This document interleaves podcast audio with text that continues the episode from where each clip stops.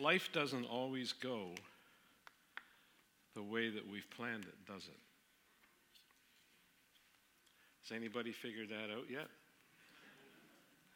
Yeah. When I was fifteen years old, and I'm not sure why I did this, but I made a list of twelve things that I wanted to do in my lifetime. Now, who does that? Well, weird people like me, yeah. Own a Harley Davidson. Can anybody say amen? Yeah. Done. Graduate from college, done. Be certified as a scuba diver, done. Get married, done. It'll be fifty-three years this February the sixth. Yeah. My wife, the Reverend Maureen Patrick, received the uh, Queen Elizabeth the Second Diamond Jubilee Medal in twenty twelve from the Queen, with a notation with it for her work in Canada and internationally. And my kids laughed. They mocked me, Tracy. They said, she, forget what the Queen said. She got that for putting up with you all these years.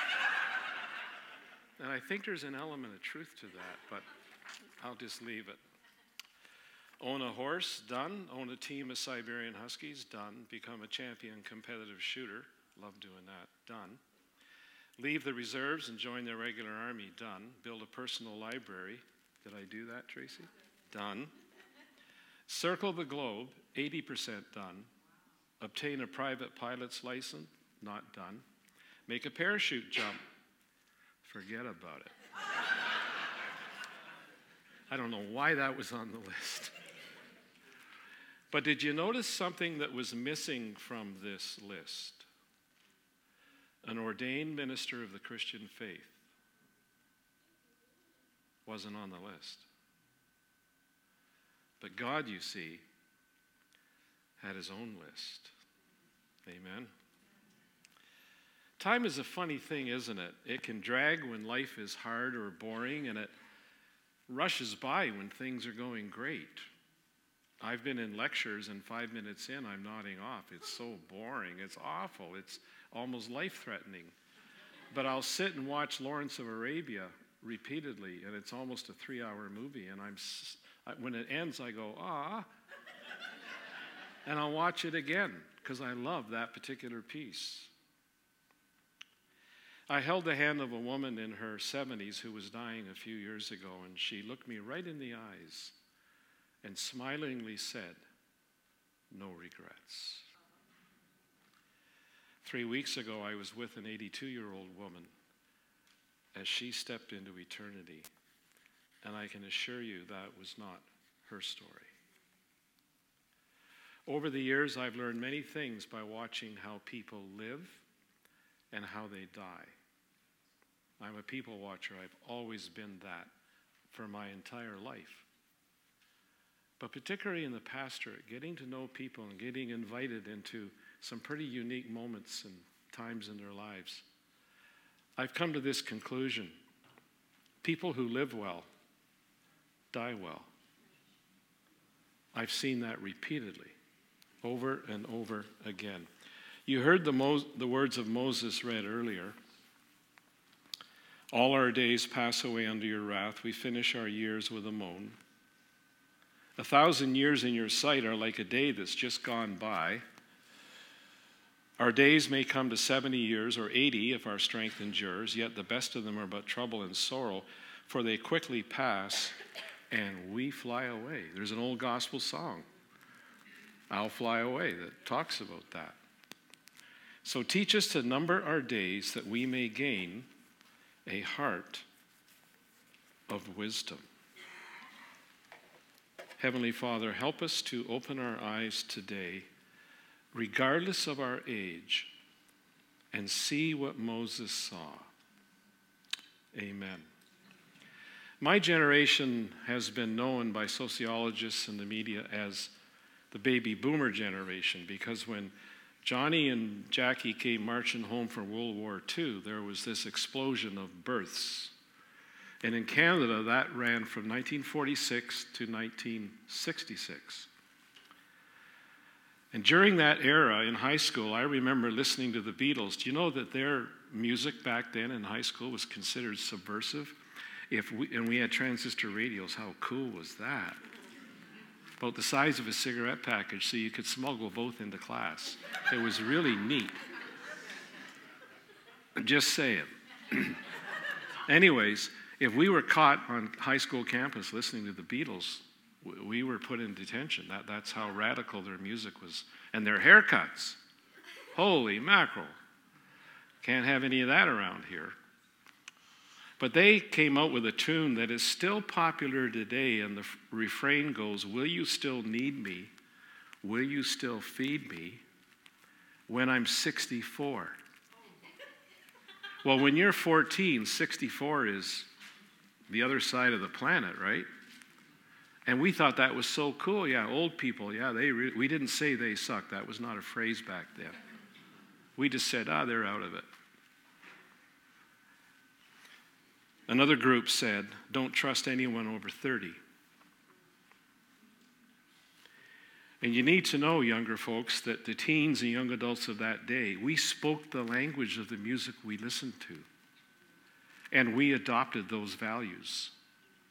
And we thought like the people who said, don't trust anyone over thirty.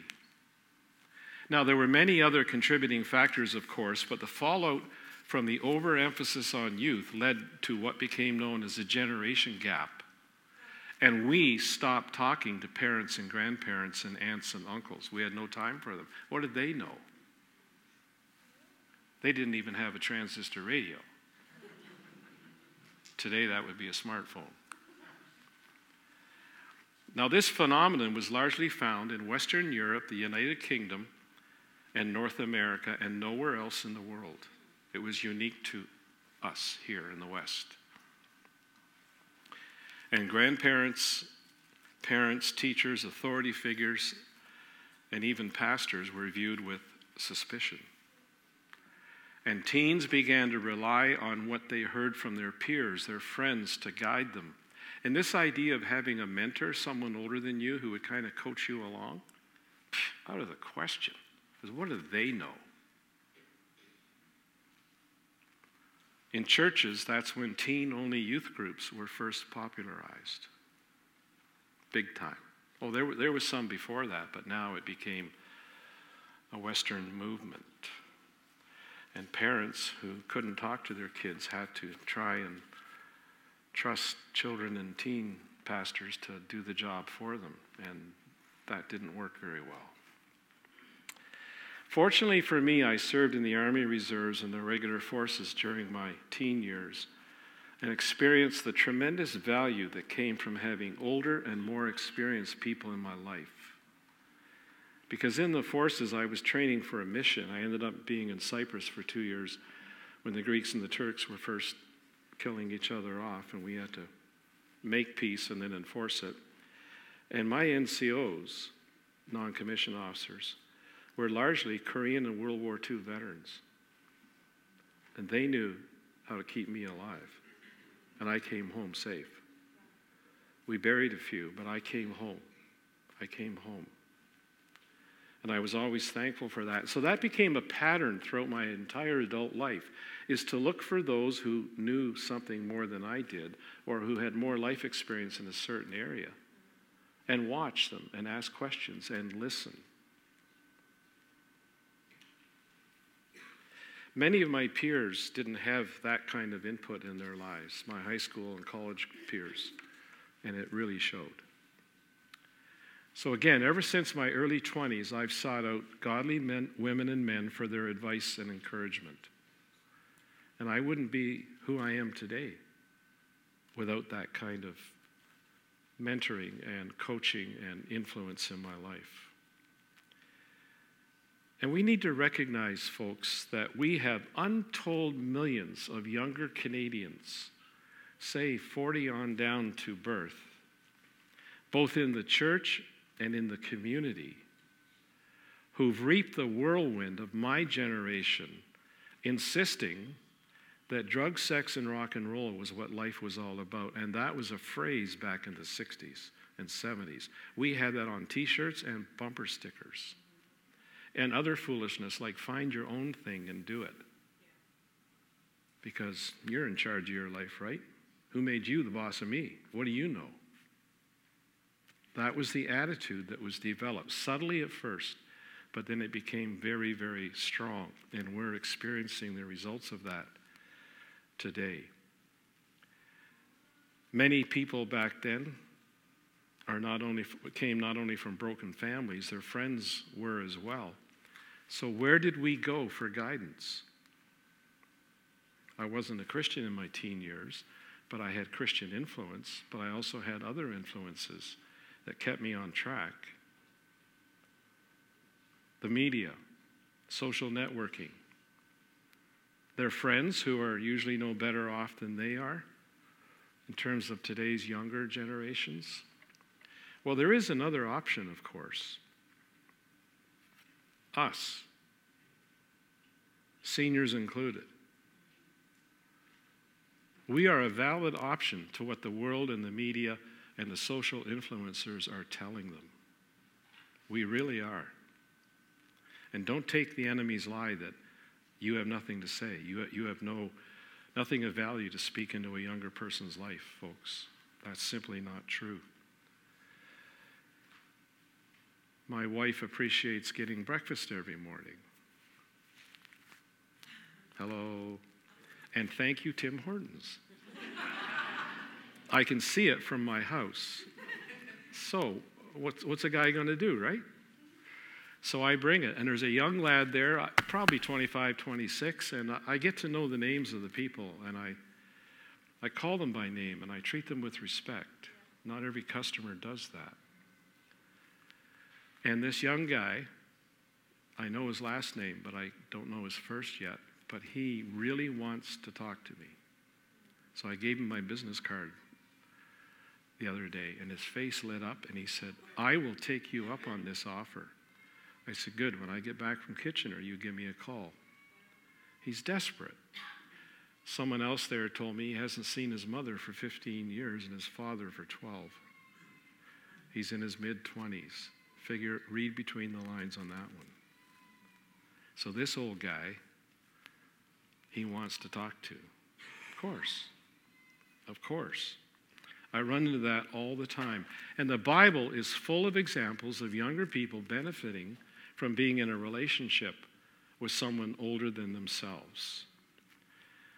So us older ones, let's use today as an example. Look around the room and take notice. I mean, really notice who attends Freedom on Sunday here. Are there any younger singles or couples? Any single parents? How many teens? How many students? And I want to suggest to you that you should not assume that they're already well connected here with the congregation, because some are not. And you have a beautiful opportunity to welcome them and make them feel part of the Freedom family. So invite them out for lunch following the service. That often doesn't work. So say, well, then when can we do that? Through the week. Offer to be of assistance to them in some way. Find out what their needs are and help them with those needs. You know, sometimes a young mom just needs respite from toddlers.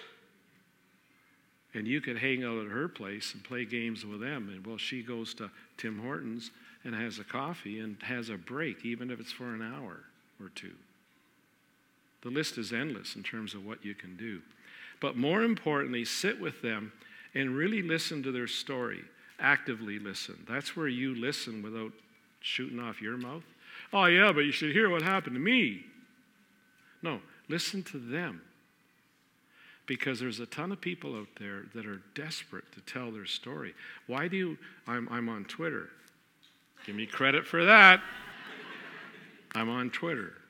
The other stuff I can't figure out, but Twitter, I've, I've managed to figure that out. Yeah. And uh, so are you, because I send you stuff, right? Yeah, right. Well, somebody's got it. Never mind. And I, I, some of the people that send me stuff, I hear horrible stories. And some of them have said, you know, I don't have a place to share this. And so they go public. And unfortunately, other Twitter users sometimes dump on them and abuse them and hurt them. And Twitter's not a safe place to open your heart, nor is Facebook, nor any of them. You're just asking to get smacked. But we are a safe place, aren't we? If we take the time to actively listen. And we may not understand everything. We may even disagree with nine things out of ten they told us that they did. Who cares? Just keep your mouth shut and listen. I had an eleven-year-old boy come up to me recently. He laid his head on my shoulder and he said, "Would you my, be my grandpa? I don't have a grandpa." And this was my thought. This kid is ripe for grooming by a pedophile. Someone's going to be grandpa to him, and it may be the wrong guy or gal. There are women pedophiles too. That kid is vulnerable. He's vulnerable. But we can minister to them. To our younger friends this morning, I also want to encourage you. Perhaps you're watching us on the uh, computer somehow. I want you to make every effort to connect with someone older than yourself. And I know that can be scary. But make an effort to connect with someone older than yourself. Because if they've been influenced at all by this crazy thing called a generation gap, then they are making the assumption that you would not be interested in speaking with them. So what I want you to do, and here's a phrase from the sixties, freak them right out and start talking to them. Like start with, "Hi, I'm Frank, and you are?" And just let it go from there. Ask them about their life experiences and listen carefully. Do you know why some older folk, if you give them a chance, go back twenty, thirty, forty years and tell you stories? Because those were formative stories in their life, formative experiences. And they have no one to talk to about that. And if you'll listen, they'll talk. And I submit you may learn something. Someone recently saw my tattoo. Tracy, I have a tattoo. Am I, if I gel my hair and wear skinny jeans, can I be hipster pastor? That, would that work? Okay. So someone saw my tattoo, Maddie, short for Madeline. And they asked me about it, and I said, "Yeah, that's my granddaughter. She had just turned eight when she passed away. Two-year battle with cancer." Pastor Tracy, very graciously, and her mom, Arlene, came and did the music at the funeral in Florida for us. Real blessing. And I hear stories then of grief. One guy was weeping, shaking, talking about his infant son dying at two weeks when he walked away. Because I said, "And when did that happen?" He was so overcome he couldn't tell me, so I turned to someone else. "When did that happen?" "Pastor, it was twenty-one years ago." And he could hardly talk about it. He's never dealt with it. So I got someone connected with him to try and help him with that. There's a ton of people out there, folks, with all kinds of stories. And it's a it's a starting point to minister to them, young and old. Teach us to number our days that we may gain a heart of wisdom. In other words, show me, Lord, what it means to make every day count. Now, our Savior modeled this, didn't he? He hung out with Samaritan women and Phoenician women. Oh, boy, that was a no-no for a, a whole list of reasons. He talked to the young. He talked to the old. He spent three days in the temple as a twelve-year-old discussing theology with middle-aged and senior-aged priests. Like, who does that? But he did. He hung out with young people and children, Romans, Greeks, Jews, and we can do the same. We really can. I'll be seventy-six in March of this year. I know I don't look a day over ninety, but I'll be seven. I'll be seventy-six in March. And uh, someone asked me, or said to me recently, "Hey, it's good to see you." I said, "At my age, it's good to be seen anywhere," you know. So I have diabetes and hypertension and macular degeneration. I have to wear glasses with prisms. I recently had to go with hearing aids. I've got a bum knee and a bad sacrum and a dislocated clavicle on my right side. But other than that, I feel fine. Like, really, what's the point of whining about it? Doesn't help. So big deal. There's all kinds of people worse off than me, and I'm not being glib when I say that. I'm still motoring along singing a song, and I'm thankful for every day I'm ambulatory. I'm, my mother was a nurse, and I married a nurse who became an ordained minister later. I could never play hooky, and I could never call in sick. They go, "Oh, you're fine," out the door. And so, no mercy, Pastor, no mercy at all. But when I saw over time, and again in my fifties, I came to this conscious decision. I wanted to learn what it meant to end my life well and to die well. I wanted that to be my legacy more than anything else. And the longer I live, the more that I see that that's God's plan for all of us. We see that in Scripture, don't we? For the entirety of our life, from cradle to the grave. Folks, let's live well, and let's die well. Amen? Let that be our legacy. May people learn from that. But it's so easy, isn't it, when you've reached a certain age to say to yourself, "Well, I've done my bit. The younger ones can take over now." But I don't see that pattern anywhere in Scripture, do you? It, it, you can't find it. it. It's not there. And I believe that the Lord has a better plan for each of us regardless of our age. Hopefully with age comes wisdom. It doesn't always, because some people are just not teachable.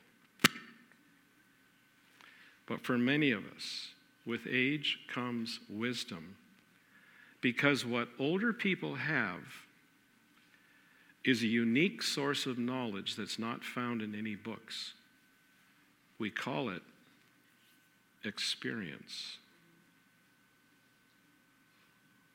So Paul says to the Christian women of his day, "You older women, how be you teach your younger ladies how to live?" My wife had a ministry for a while to young single moms who had no moms, grandmas, aunties, anyone around. We live in a highly mobile, fractured society, don't we?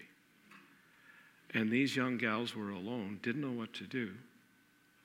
So she developed a team of like-minded women, and they would teach them how to shop, how to budget, how to take care of a newborn, how to do housekeeping. If they had a car, here's some tips on how to run a car and take care of it. This was all new to them. All new to them. But it was done in Jesus' name. And the love of God in Christ was shown. You see, older folks have gone where younger ones have yet to go. When I served overseas, my commanding officer, Colonel Charles Carlson, I was in the second Battalion Canadian Guards, now three R C R.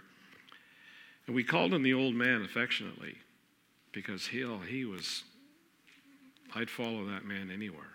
He was amazing. Fast forward a few decades, I resumed a relationship with him. And we would email each other weekly and visit on occasion. I had the privilege about ten years ago of, of uh, conducting his military funeral. And when I was doing my research, I found out, do you know how old the old man was when we were in Cyprus? thirty-six. thirty-six. But when you're eighteen, nineteen, he's the old man. But he was a Korean War vet. And when certain things happened, he didn't call U N headquarters New York. That's a stupid idea. Or worse, N D H Q in Ottawa. He said, boys, saddle up. We have a job to do. And he, he led us well. He led us well. It turned out he was a Christian. I always suspected he might have been, but he was. So older folks have gone where younger ones have yet to go.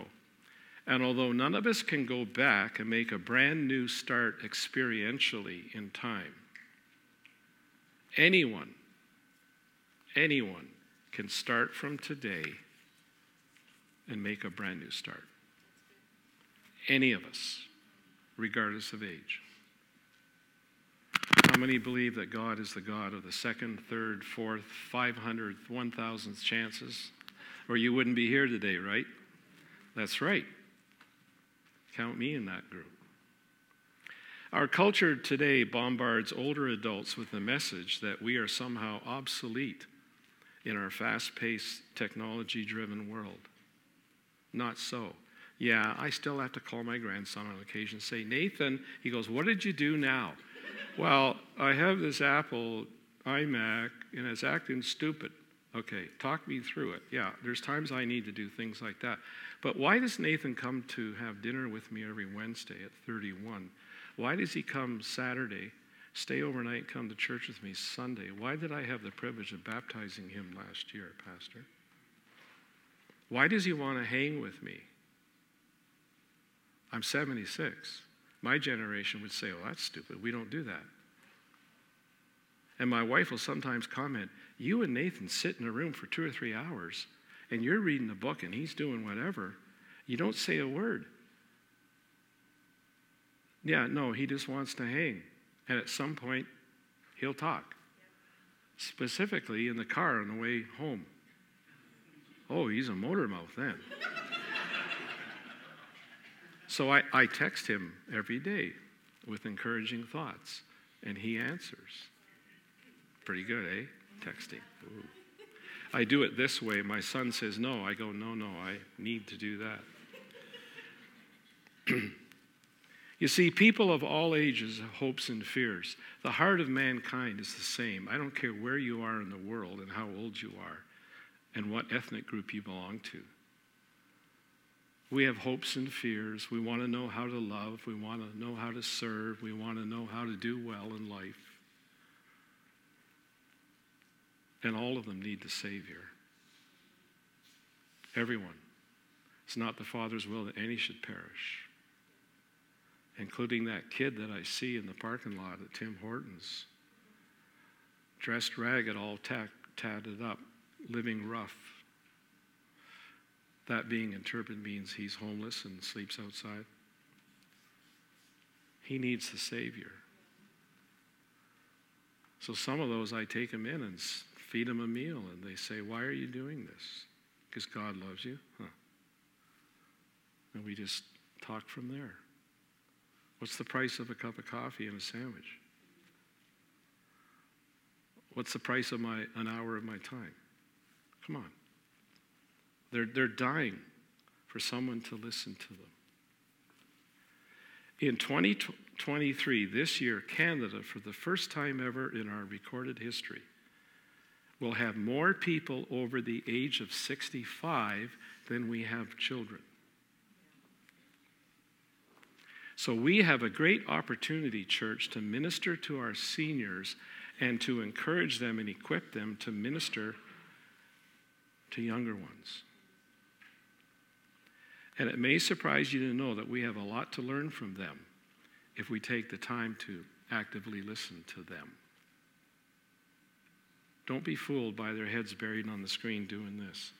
There's a lot in here, and there's a lot up here that we can learn from. A few years ago, uh, I pastored Calvary Church for twenty-seven years in Peterborough, and one of my young pastors, Paul Malott, who ultimately I mentored over eleven years and groomed specifically for three years to succeed me as the new lead pastor. Um, I, I would give them the gears, and they would give it right back. I got no respect. They wouldn't even stand up when I walked in the room. You know? It's like the old boy who retired from thirty-five years of a career, and his wife says, "You're driving me nuts. Go get a job." So he got a job as a greeter at Walmart. And first day on the job, he showed up twenty minutes late.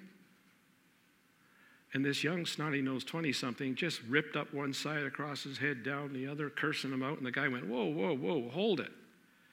You know I called the front office and said I was on the four oh one and there was an accident and the road was blocked. That's why I'm late." And the kid lit into him again. He went, "No, no, stop, stop. Is this how you greet your employees first thing in the morning?" And the kid said, "Well, how did they greet you in your last job?" Guy says, "Well, I walked into a room, everyone jumped to their feet, and someone called out, 'Good morning, Admiral. What would you like in your coffee, sir?'" Yeah. So anyways, I'm in a staff meeting, and I'm giving them the gears because they're ragging on me because I had a military-grade Motorola flip phone. How many remember flip phones? Well, I had the military one because I hunted whitetails and wild turkeys and was in the bush a lot. I'm an outdoorsman, and that that would survive being dropped in the stream, you know. So they'd mock me because they all had these smartphone, whatever, iPhones and whatever. So they knew I was playing a game. So I stood up and I pounded the boardroom table and I said, "Give me one good reason why I should have a smartphone." And Paul Malott stood up at the other end. And the boardroom table was almost as long as from me to that camera. He, and he said very quietly, "Pastor, the world is passing you by." It was like he punched me right between the eyes, Pastor. I said, "Okay, here's the deal. I'll take you out for lunch wherever you want. I'll pay for it, because then we're going to the Rogers store, and you're going to tell me what product I need to buy and teach me how to use it." He said, "You're on." Of course, I had to take him to Roland's, which is like going to um, uh, great. I'm having a senior's moment. This Charcoal Steakhouse. I have it on speed dial. I love that place. And he had a steak and all the trimmings and everything, and I paid for it, and we went to the store. So in the car, driving back to the office, I'm looking at this iPhone thing. I said, um, "So, you want me to use this instead of a flip phone?" He said, "Yeah." He said, "Well, you know what it is, actually." I said, "No." He said, "Well, you have an iMac desktop." I said, "Yeah." He said, "This iPhone is a handheld computer operating system using the Apple iOS system." I said, "Then why do they call it a..." And he said, "It's not a phone. It has an app on it called a phone. But it's really a computer." I said, "Then why do they call it a phone?" I didn't believe what he said to me. He says, "So old fogies like you would buy it?" He said, "It's a marketing tool." He was right yet again. We can learn from the young ones. I always learn from our younger staff. They didn't always have things right. And that's when they needed some experienced voice to speak into their life. But I learned a tremendous amount working with younger staff. And uh, hopefully they learned from me. Now, I'm going to tell you a story with your pastor's permission where it's a true story, and I'm talking about a young lady, fifteen years old, asking me a question. And I made the mistake without giving prior warning to two other congregations. And when I said the question, some of them laughed. Folks, please don't laugh, or you're not going to get lunch. No, seriously. This is a serious story, and it's not funny. Listen to it. So it's one of these famous Ask the Pastor nights. So you come on Friday night to youth group, you sit on a bar stool. Churches have bar stools. So you sit on a bar stool, and they ask you anything.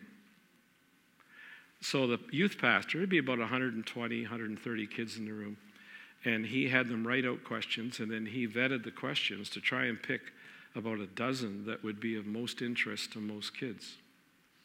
These kids were about thirteen to nineteen in age. and they're all seated on the floor. And they're all doing this, not looking at me, but listening intently. Don't think because they're doing that, they don't hear you. So I answered all the questions, and then one young girl put up her hand. She said, "Can I ask a question?" I said, "Sure." She said, "Well, I've been coming here for a couple months now, and I don't know, I think I'm a Christian, I'm not sure. Is it all right to have sex on the first date, or should I wait until I get to know the guy better?" This is what happened. It wasn't every head bowed and every eye closed. And I had every eye fastened on me. And in that moment, I recognized this isn't just her question. Not by a long shot. So I took six or seven minutes, talked about God's design for sexuality. It's both recreation and recreation, and it's a monogamous, committed relationship between a man and a woman, faithful to each other. That's when it works best. She sat there puzzled, and she said, "And where do you get all that stuff from?" I said, "The Bible. Do you have a Bible?" "No." I said, "You will have a Bible before you leave the building tonight." A few days later, I had a mother of one of the other kids call me, and she lit into me. What were I, what was I doing talking about things like that at youth group? I said, "Well, it may interest you to know that my wife hired a couple of Christian early childhood educators to staff our nursery upstairs because we had two babies there from two other girls who were in the youth group, and they couldn't be downstairs being part of that conversation if they had to be upstairs or at home looking after the child. We're way long past worrying about what the questions are." She didn't like that answer at all, but I wouldn't back down. You see, folks, children and youth ministries today is not about video games, pizza nights, and binge watching. It's children and teens who have questions just like that. Because they live in a world that, compared to where you and I live, they're on another planet. With the media, peer pressure, certain school teachers, social networking, the confusion in adolescence and teen years. Who am I? What am I? Where am I going?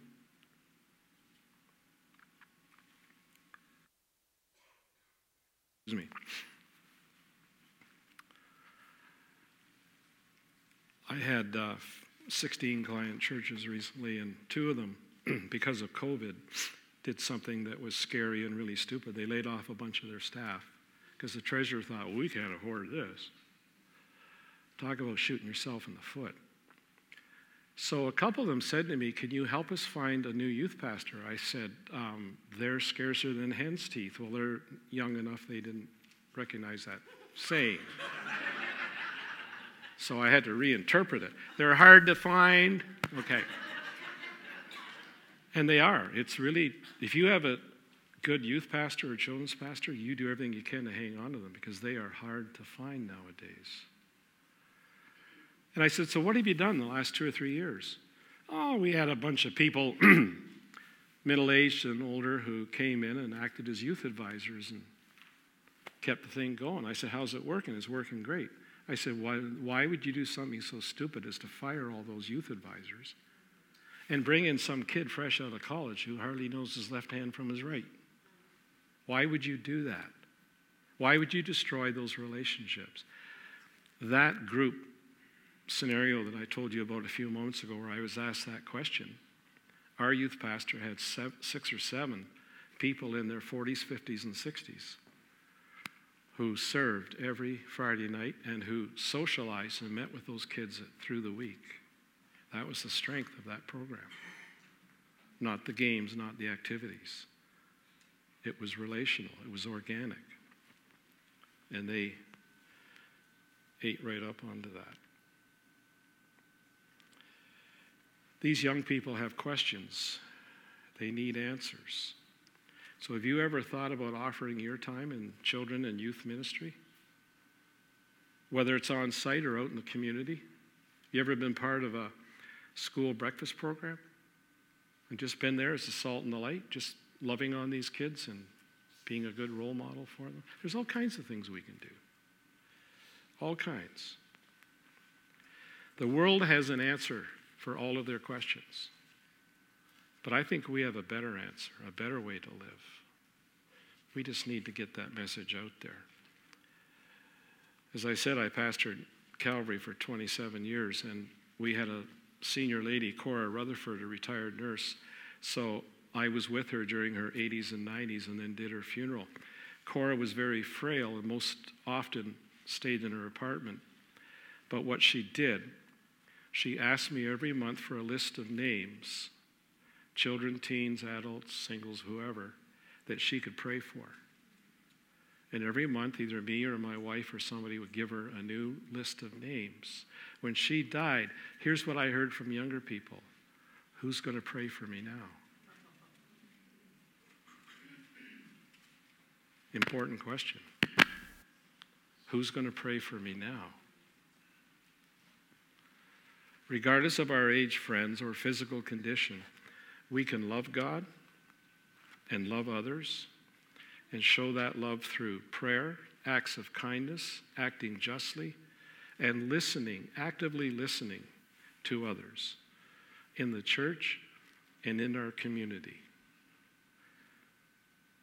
Can you imagine a church where we actually listened to each other?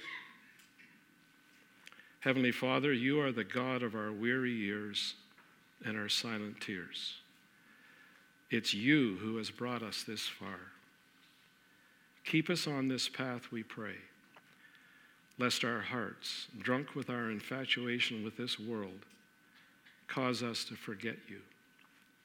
And we ask for these mercies in the name of Jesus Christ, our Lord.